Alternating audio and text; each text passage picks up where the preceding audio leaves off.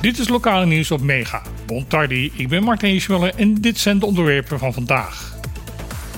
Gisteren werden meerdere gebieden op Bonaire getroffen door stroomonderbrekingen. Deze begonnen eind van de middag en bleven aanhouden tot ongeveer 9 uur in de avond. Steeds andere wijken werden erbij stroomloos gezet om een aantal uren later weer aangesloten te worden. Het energiedistributiebedrijf Web waren deze onderbrekingen nodig omdat de vraag naar elektriciteit op het eiland het maximale mogelijke aanbod oversteeg. Waar het bedrijf vaag over bleef was de oorzaak waarom het web niet in staat was om aan de vraag te voldoen. Het moment van deze ingreep was opvallend. Niet midden op de dag, maar bij het invallende schemering en een deel van de avond. Een veel gehoorde verklaring op social media was dat het gisteren bewolkt was en er vrijwel geen wind stond. Daardoor viel de energieopbrengst door zon en wind waarschijnlijk tegen. Voor vandaag zijn de weersvoorspellingen ongeveer hetzelfde als gisteren. Laat zeeschildpadden met rust. Met deze dwingende oproep reageert Sea Turtle Conservation Bonaire op berichten dat toeristen een zeeschildpad uit het water naar het strand zullen hebben gedragen om daar selfies te maken met het dier. De STCB zegt in haar berichtgeving dat ze niet begrijpt wat deze mensen heeft bezield.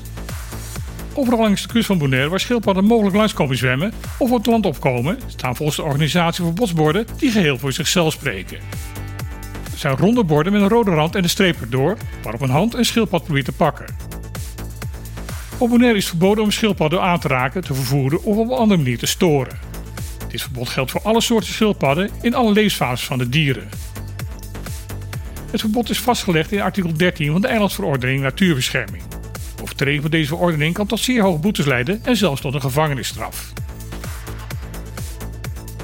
De Caribische luchtvaartmaatschappij Winair is sinds kort eigenaar geworden van het tweede vliegtuig van het type ATR 42500. Met deze toestellen kunnen meer mensen vervoerd worden over grotere afstanden dan de bekende Twin Otters waar Winair normaal gesproken mee vliegt. Deze kleine vliegtuigen zijn erg geschikt voor het vliegen tussen de verschillende eilanden rondom Sint Maarten, omdat ze kunnen landen en stijgen van zeer korte airstrips. Daardoor is vliegen bijvoorbeeld naar Saba mogelijk geworden. Voor langere afstanden zijn de Twin Otters minder geschikt, vooral omdat de toestellen wat zitcomfort redelijk Spartaans zijn.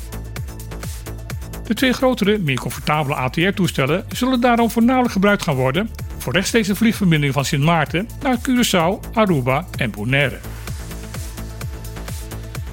Er is geen noodzaak voor het oprichten van een staatsbank in Caribisch Nederland. Dat is de mening van minister Kaag van Financiën na een gemaakte analyse die in haar opdracht is uitgevoerd. Op basis van deze gegevens vindt de minister dat het oprichten van een staats- of volksbank geen vereiste is om het publieke belang in Caribisch Nederland te borgen.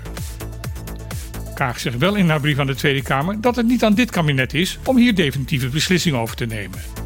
Omdat het huidige kabinet demissionair is, moet volgens Kaag haar analyse meer gezien worden als informatie voor haar opvolger. De minister onderkent dat de bankaire dienstverlening vooral op de kleine eilanden Saba en Statia beter moet. Ze is echter huiverig om daar een speciale staatsinstelling voor op te gaan zetten. Volgens haar zou deze nieuwkomer eerder verstorend werken en kunnen zorgen dat de huidige bankinstellingen op de eilanden deze markt daardoor mogelijk gaan verlaten. Dit was weer het lokale nieuws op Mega. Ik wens iedereen een mooie en goedkope dag toe en dan heel graag weer. Tot morgen.